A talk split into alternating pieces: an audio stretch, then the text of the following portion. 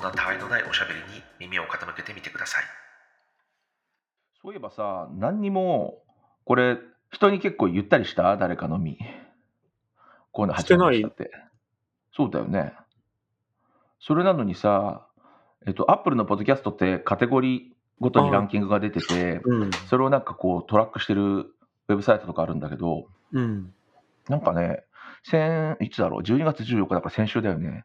先週ね、50位くらいまで上がってんだよね。すごい。どうしたの？みたいな。誰が聞いてんだろうって。48位だ。48位で出てきた。へえ。そういうの本当不思議だよね。そうだから、うん優しさでなんか検索したのかわかんないけど、なんかたまたま見て聞いてみようって思ってくれた人がいたのかわかんないけど、面白いよね、そういうのって。なんかそのインスタの広告をちょっと僕自分の会社のためにやってみたんだけど、うん。もう全然ダメなんだよね。ああ、そそう。で、そういうののプロな人にちょっと小銭払って、う。うん。ちょっと指導してもらったんだけど、うんもう全然上がんないんだよね。うん。でも同じような類のレ広告やってるけど、うんすごいそれで集客できてる人もいて、へえ。で、その人ともつながりがあったから、ちょっと、どうしてそんなうん。なるんですかって言ったら、まあ、ちょっとかけてる金額が、まあ、やっぱ違ったっていうのもあるんだけど、うんうんうん。その人も家庭崩壊するぐらい僕かけてますよ。それはダメじゃないか。あ、そう、それで、とか言って。うん。だからその広告見て僕もその人に出会って、その後いろいろ話してたんだけどさ。うん。だから、え、で、そこから何かヒントを得られたの？で、結局その、僕のもお互いに見せ合ったりして話したんだけど、うん。何かその、大きく違うとか理由はお互いに分かんなくて、うん。でも金額ですかねみたいな結局話になったんだけど、うーいん。や、あの、ノートもさ、うん。いや、まあ、まあちょっと自分のがそこまですごい面白いとも別に思ってないんだけど、でもこの人のよりは面白いんじゃね？みたいな、と 思っても、まあ、桁が違ったりするんだよね。うん。で、それも一回ちょっとプロだっていう人にうん。見てもらったんだけど、うん。でうんちらかんちら、まあ、重箱の隅をつつくようにこう言われて、うんで、修正しても、そんな変わんない？うん。で、同じような、その重箱の隅をつつかれたようなのを、つつきたくなるような人のがすごい、まあ伸びてたむしろね。むしろだから、もうよくわかんないよね。もともと、見て、だ Facebook みたいにさ、僕 Facebook 会った人会った人に別に友達になろうよってやってきた人生じゃないから、うん。全然いないんだけど、うん。そこまでにやってきた友達はやっぱり桁が違うんだよね。そうだね、確かに。だからそういうのも、あんのかもしれないし、まあ、ルイはルイよるというか、僕 SNS やんないから、うん。僕の友達もあんまりやってるやついなくて、うん。そうなんだよね。なんかさ、そう、僕も、何を使ったらじゃあ連絡一番取れうん取れるんだろうってちょっと考えちゃったんだよね。最近やっぱり自分は、その、まあ Facebook は自分もそんなに頻繁に見てるわけじゃないし、Instagram もそんなに頻繁に見ないけど、まあでも1日に1回くらいは何らかの形で、まあ、なんていうのかな、見る。でも、まあ、メールはもちろんもっと頻繁には見てるんだろうけど、もうさ、ほとんどがなんていうの、ゴミ？もう多くがさ、か企業からのニュースレターみたいなのだったりとか、新製品の発表とかそういうのだったりとか、そういうのとか、なんかウェブサイトの、ニュースサイトのなんていうの、いろんなお知らせ、アップデートみたいなのばっかりで、と、あとは何？本当にスパム？本当のスパム？みたいなのばっかりで、もう大切だなって思えるメールが、もう極端に少ないんだよね。もうね、見る価値がないんじゃないかっていういうくらい。うん、で、近しい人はラ LINE とかさ、知ってるから、もうそれで直接連絡が来るから、メールというもののなんか価値がね、もう今すごい下がっていて、じゃあ何を使ったら一番連絡がちゃんと取れるんだろうって、すごい思ってしまうんだよね。うんまあ、メッセンジャーのグループとかだと、でもすごい人数グループにしないもんね。うん。そうなんだよね。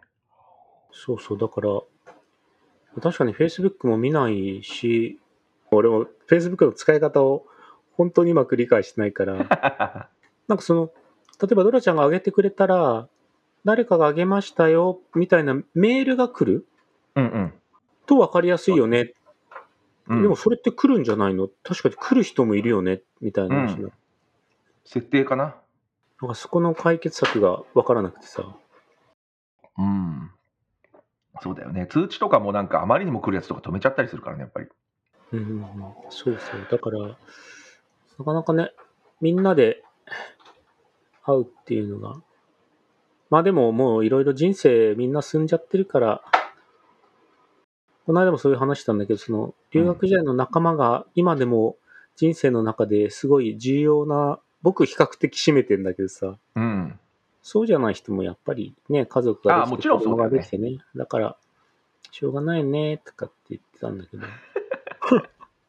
まあ、それでもなんかね、たまに集まれてるっていうのは、僕もすごいなんか 心の支えというか、なんて言うんだろう。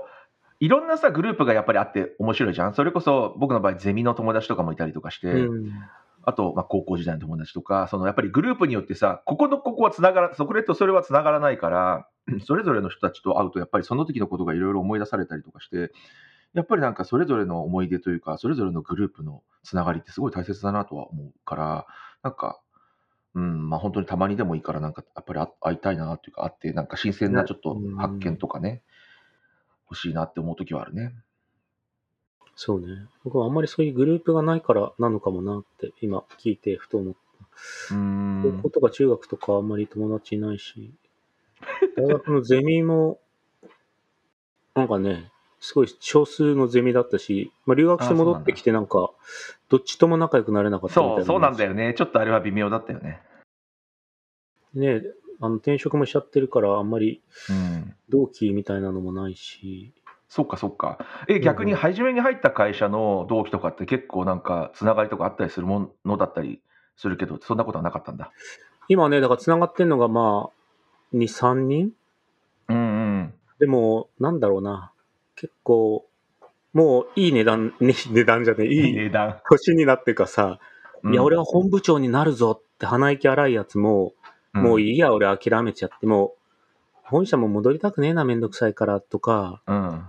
でもう、もう、さらにもうすでに干されて、もう子会社から帰れないようなんとか、同期でも差が出ちゃってるからさ、みんなで会うっていうのがああ、そっかそっか。その時期になってからは辛いんだな。嫌なみたいなんだよね。なるほどね。そう。で、ちょっとまあ、そっか、面白いね。だから、いや、おそう、面白いよ。もう本当に、もう諦めちゃってるやつも、まあ、大体7割ぐらい諦めてるけど、まあ、そんな合わないけどさ、なんていうの、まあ、それは絞られるじゃん。そうだよね。そりゃそうだ。だからもう、ピラミピラミッド構造なんだから。いやでもなんか躍起になってるやつ見てても、なんだろうな、なんか、そこまでがん、まあ、結構ね、結構太ってきちゃったりとかさ、やっぱり、接待とかもあるしとか、まあ上司と媚び売ってとか、まあ、見え見えなんだよそれはなんか、大変だね自分はそういう会社にいなかったからな。どういう感じなのかな？なんか、うんどういう思いでやってるのかな？すごい知りたいかも。ね逆に。うん。まあ、上昇志向はね、もちろんあっていいけど、うん。そこまで、まあどうなんだろうね。いたらそうなってたのか、まあ早どうなんだろうね。そういうのってさ、どうやって醸成されるのか、あるいは子供の頃からとかに結構決まってる特性なのかって考えるとちょっと面白いよね。うん。まあ、小さい頃に、こう、なんか、小さな勝利体験っていうかね、勝利経験がこう、積み重なってると、いいんだろうけど、そそういうの、うんでもな、違うまあどうなんだろうね。一番上目指すかどうかってね、いろいろ。そうなんだよね。どうなんだろうね。なんか自分は、そう、この間、あの、僕ほら別のポッドキャストもやってるじゃん。うん。で、それの中で、こう、なんて言うんだろう、今の世の中があまりにもなんて言うんだろうな、みんなが、こう、起業家とか、そういうなんか、ああいうふうになりたいとかな、な、な、ななんて言うんだろう、ああいう人がもっと絶望されていますみたいな、わかんない、スティーブ・ジョブズとか、うんイーロン・マスクとか、なんか、ああいう人すごいよね、なりたいとか、みんな、ああいうのを目指そうみたいな感じにちょっとなりすぎてて気持ち悪いなと思ってるんだよね。うーん。なんか人間ってそんなにさ、ね、なんかいっぱいいるわけだから、別にさ、うん全員が起業起業家になるわけじゃないし、全員が社長になれるわけじゃないし、まままさになれるわけじゃないじゃん、なれないじゃん、別に。だから、なんかやっぱり自分の、なんて言うんだろう、ほんなんていうのかな、自分の目的というか、自分のそれぞれの目的を全うすることってすごく大切だと思うので、なんかみんながさ、そういうこと言い出すとさ、なんかあれが偉いとか、あれがなるべき姿だみたいな感じになるのはすごい気持ち悪いなと思ってるんだよね。そうだね。うん。本当だから他人と比較をしないようにそしたいけど、う。うんまあなかなかしちゃうけどな。そこが。そこがやっぱり、そう、どこで、さ、子供の頃とかはさ、まあ、というか、それこそ競争社会というかね、受験であったりとかさ、あるわけだからしょうがないんだけれど、どこの時点でそういうのと折り合いをつけて、自分はこれなんだっていう自信を持って、なんか、人と比べずに、自分の道をこういうふうに行くっていう信念をちゃんと持てるのかっていうのは、それに出会えるかどうかってすごい大切だと思うんだよね。でも、50歳とかになっても、やっぱりそういうふうにさ、上を目指してっていう、まあ、それ自体が悪いとはもちろん、全然思ってないけど、なんかそれだけになってしまうし、もしそそれだけを目指したときに、失敗した時のショックとか、結局負け組にみたいな、自分はでき、それをね、達成できなかった時には負けっていうふうになっちゃうから、うんなんか人生勝ち負けじゃないし、なんかそういうところでもうちょっとなんて言うんだろう、違う軸というか、ね、ももしかしたらあるのかも、そういう人ももちろん持ってるのかもしれないけど、うんなんかそういう、まあ、あとさ、人に言うのとさ、自分の本当に思ってることとかちょっと違ったりもするじゃない？うん。人にはさ、こういう。風にって言うけど、自分は別に本当はどう、うん。本当はどうも思ってないっていうケースもあったりするから、まあ人によって違ったりするかもしれないけどね。そうね。まあ、だからそういうのもあって、なんか、他人と比較するのが本当に嫌というか、うん。でもやっぱりなんかなんだろうな、なんか一定の競争社会で生きてきたから、なんか比較しちゃう自分もいるから、それとあんまり接しない方がいいのかなって思って、だか、ら、なんかこう、Facebook とかインスタとかも、どっちかというと、私こうですってアピールされてる気が、うん。まあ、みんなそこまでじゃないと思うんだけど、だからあんまり見ない方が、なんか心の安定にはいいかなとか思ったり。そうだね、そういうのを、そういうふうに意識してしまうというか、あ自慢されてるっていうか、自分はダメだな、ダメだな、だっていうか、自分と違って華やかだなとかっていうふうに比べてしまう人は、あまりああいう世界には入らない方が、そうだよね。精神衛精神衛生上いいよね。確かに。なんかそう、比べてるつもりもないし、比べ、まあね、そうなんか友達と飲んでた時に、うんまあそいつ、まあ同じ仲間で飲んでて、帰り際に、それ結構うまくいってる奴らばっかりだったんだよね。うんうんでいいな、あいつ、あそこの社長かよ、とか、うん。いや奥も稼いでんのかもな、とかってうん言うんだけどさ、うん。でもそいつは別にそれを目指してきたわけじゃないんだよね。はいはい。そういう道を別に、そうそうそう。だから、それお前、なんかあの、キムタクになれなかったとか、BTS になれなかったって言って、しょぼんとしてんのと一緒じゃんとかって。微妙だよね。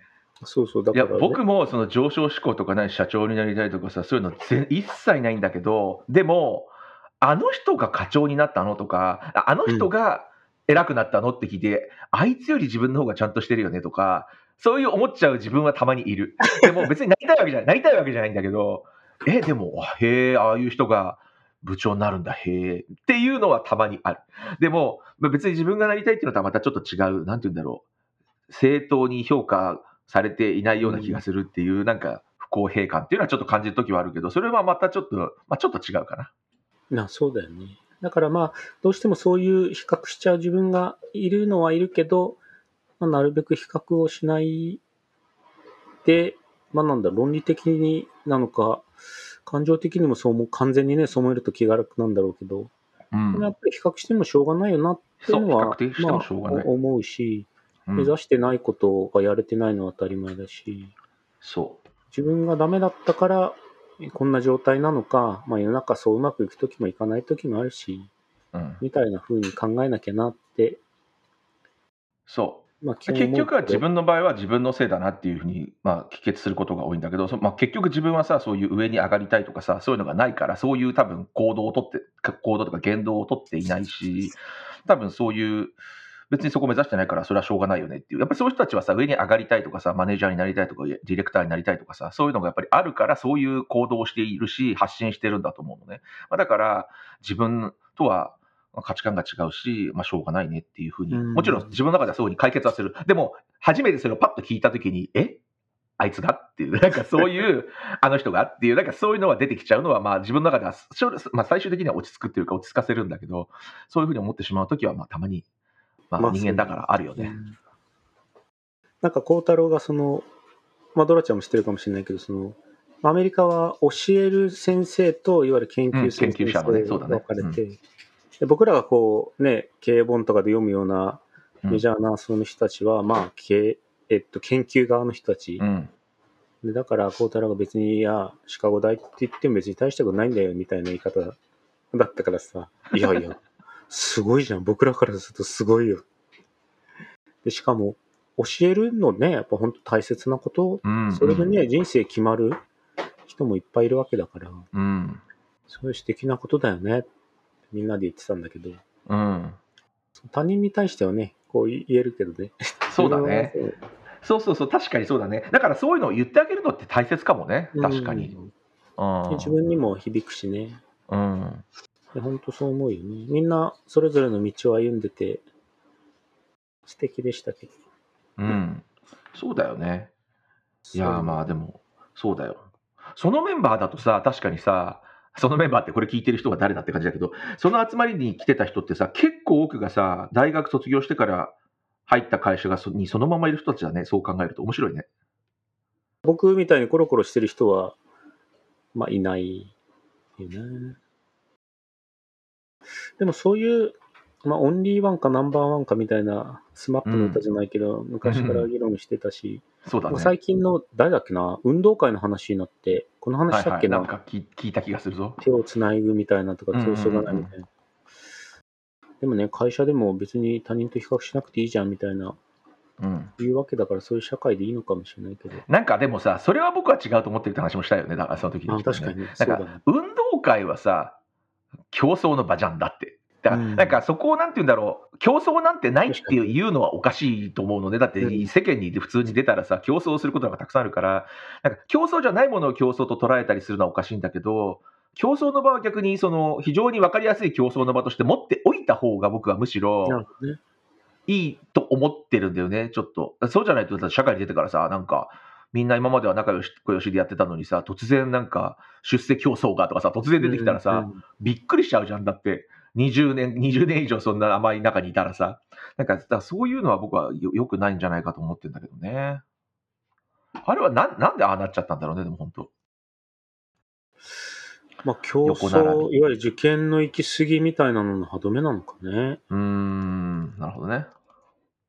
人にはだからさ、それ、それこそ、人にはそれぞれ強みと弱みがあるから、運動会では、それこそ僕なんかだってさ、運動神経なんかほとんどすごい鈍かったから、運動会ではさ、自分はさ、絶対に勝てないけれど、じゃあなんかこういうところでいいの、いい面があるよとか、なんか違う、なんか、だからまあそういう意味では競争があるんだったらいろんな競争の場を作ってあげないといけないのかもね。みんなが勝てるようにとか、それこそみんなが、それぞれが、全員が勝つんじゃなくて、一人一人が何かの場で勝てるというか、まあ、うん自信を持てる場を作るっていうのが大切なんだろうね。まあ大変だよね、でもね。大変だろうけど。だってそれこそ絵が上手い人とかさ、すっげえ書道が上手い人とかさ、ね、たくさん子供の頃いっぱいみんな能力がある人いっぱいいたじゃん、そういうのが。そうだね。そういうところが褒められるかっていうのがすごい大切なのかな。まあでもさ、子供の頃ってさ、結構さ、運動もできて頭も良くて何も良くて何も良くてみたいな子がたまに、たまにいたけどね。全部お前かよ、みたいな。可愛くて、みたいな。そう、可愛くて人気もあって、しかも勉強もできて、スポーツも速い、走るのも速いみたいな、そういう人いたよね、確かに。なんかし小学校の卒業文集？なんか、うん。なうちのクラス何でもナンバーワンみたいな。はいはいはいはいはいはい。あったね算。数ナンバーワンとか、可愛いナンバーワン。はいはいはいはいあったね。俺、あの、若白がナンバーワン。嬉しくね。いや、それはいろんな道があるよな。若白がでも逆に言うとさ、逆に言うとのみさ、よく持ちこたえてるよね。そういう意味でいくと。だって昔から結構確かに白髪あったのに、なんか今真っ白じゃないじゃんだって全然ね。いや、もう結構、今でも若白髪って言い張ってんだけどさ。い それは無茶、無理があるんじゃないか。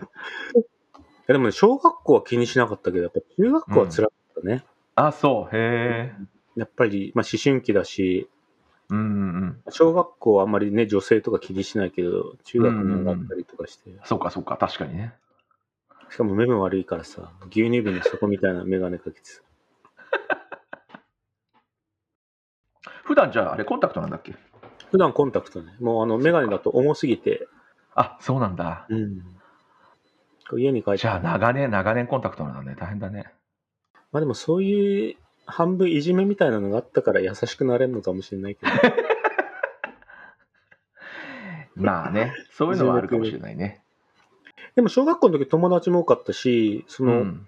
まあ、一定の勉強もまあまあだったし、運動神経も悪くなかったから、まあ幸せだった中で、うんうん。まあ、若白髪だったから別にそんなに気にしてなかったんだけど、そうだね。今思うと大変ないじめだよね。他のいいことがあったから、なんとなく若干中和されてたのかもしれないけどね。全部が70点だったから、何もナンバーワンじゃなかったんだけど。まあ、ナンバーワン もうね、1位にならないといけないのかっていう誰かの発言もあったけど、なんかそそれもまああるんだけどね、もちろん1位だからいいのかっていうか、1位じゃなくちゃダメなのかっていうのもあるから、まあそこはまあ難しいけど、なんかマイでもマイクロなマイクロな世界の中で何か自分が自信が持てるエリアっていうのがあるかどうかっていうのが大切なのかなとは思う。ね。まあだからその他人比較じゃなくて、あなたの中でそう、一番好の通り。きなこととか得意なこととかね、そそういう表現でね、作れればう、本当そうだと思いいけどね。だって上見たらしょうがねえんだもんな、本当に。う。うん、本当だよ下見てもしょうがないからさ、やっぱり。本当そうだと思う。ねだってな運動だったら運動会でさ、いくら勝ったってさ、その上には上がいてね、オリンピックがあってさ、日本の中で1位になってもさ、世界一にはなれないとかさ、そういうことだって十分にあるわけだから、っていうか、そういうそういうことの方が多いわけだから、どこの、どこで折り合いをつけて自分は自分の中で自分がな何かを成し遂げたってこううん達成感が感じられるかっていうのは、結構でもさ、達成感を感じるってさ、子供の頃からっていうか、全然変わらない感覚っていうか、そのその時の満足感とか、こう、あ、ちゃんとできた、よかった、自分すごいっていうか、よちゃんと頑張ったって思える気む気持ちって、子供の頃から意外とあんまり変わってないというか。そういう感覚ってなんて言うんだろう。変わらないような気がするので、だ子供の頃からそういう経験をするのってやっぱり大切なのかな、確かに。うん。確かに達成感難しいね。うん。最近、人生で感じたことあるかな？そんなことないでしょ。いや、いや、頑張ったなって。乗り切ったなっていうのはあるけどね。ああ、なるほど。達成。いやー、難しいな気づいたらみたいな、まさにジョブスじゃないけど、うんうん。後からね、見たときに、ね。後から見たときにとかなのかななんかが、そうね、だから、でもそれってだから自己肯定感とかさ、そういうのと関係するじゃない？だから結局達成感が感じられる人って自己肯定感が高いんだよね、きっと。でもさ、結構、まあ、まあ私もまあそんなに自己肯定感強い方ではないとは思うけれど、まあ、でもさ、やっぱりなんか、あもっと何かこれができたんじゃないかとかさ、なんかそういうふうに感じてしまう、何かを終わ何かを終えた時にそう思ってしまう自分もあったりするし、まあ、だからもうその方がさ、次にもっと伸ばせる、もしかしたらそれが原動力になるのかもしれないし、なんか、うんまあ、何がいいのかっていうのは確かに、うん、まあなんか言え、言えまあ、何とは言えないのかもしれないね。そうだね。何かを成し遂げたな。なんかね、もうこんな年だからどっかでそれをして死にてえよな、なんか。まあいい人生だったけど、まず何かしたかっていうと別にみたいな。だからそれが一般的にやっぱり子供がいるっていうことは一つ、うん。まあ一般では、まあ今ないかもしれないけど、なんだろう、うん。一つ育っ、まあ大変なことじゃない？子供育てるって。もちろん。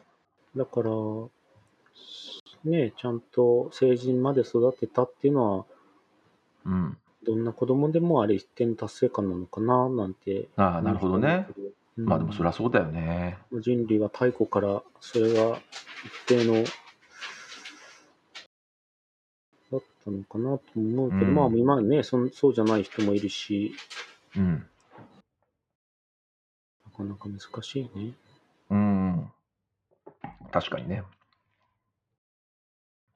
まあだから人それぞれなんだろうな。確かにな。そう何か優しくなれるのって、やっぱり心の余裕があるというか、うん自分がまあ幸せ、一定のレベルで幸せじゃないといけそれはないのか思うんだうん。だと思だから、よなんだろう。優しくあるには、まあ自分が幸せと思うには自己肯定感も自尊心とかも一定レベルなきゃいけないんだろうけど、う。うんうんうん。そうだね。まあでもそう考えるとさ、たまにさ、自己、なんていうんだろう、自己犠牲というか、うん別にそんなにその人はさ、すごい幸せじゃないかもしれないのに人に優しい人とかも中にいるけどね、なんか人のことを、人のためにやっぱり動くのが先に来るっていう人もいたりするから、どうやってそういう性格は醸成されたんだろうって。まあでもそれが達成感なのかもね。ああ、なるほどね。うん、自分で努力して何か、まあ自分一人でやれることは世の中まあ全くないと思うけども、何らかのね、誰かの助けはいると思うけど、確かに。他人を助けた方がうん。簡単とは言わないけど、なんか会社でもさ、うん自分の役割じゃないし、やることじゃないけど困ってる仲間を無償で助けるとなんかいいことしたな、うんうんうん。幸せに変ああ、えれるな確かに確かに。うん。でもその同じことをなんかねそういう、まあみんなが持ってる感覚なんだろうね。まあ人間だけが持ってるというのか。確かにありがとうって言われるとか、そういうのが好きっていうか、それが幸せだと感じる人もね、いるもんね。まあそれなんだろうな、親多分。うん。だからあんまり自分で何かあんまり成し遂げずに終わっちゃうの。面白いね。うん。そうか。自己肯定感があんのかないのかわかんねえな、確か誰を幸せにするか。自分、まあ、私もどっちかっていうと自分が幸せじゃないと人を幸せにできないと思うタイプではあるけれど、でも今のお話を聞いてると、確かに人が幸せなことが自分の幸せっていうふうに考えられる。人もいるのかって考えると、なんかここは相相入れないわけじゃないけど、なんかだいぶそ違う全く違うなんか2つのなんかグループグループな感じはしたりするよね。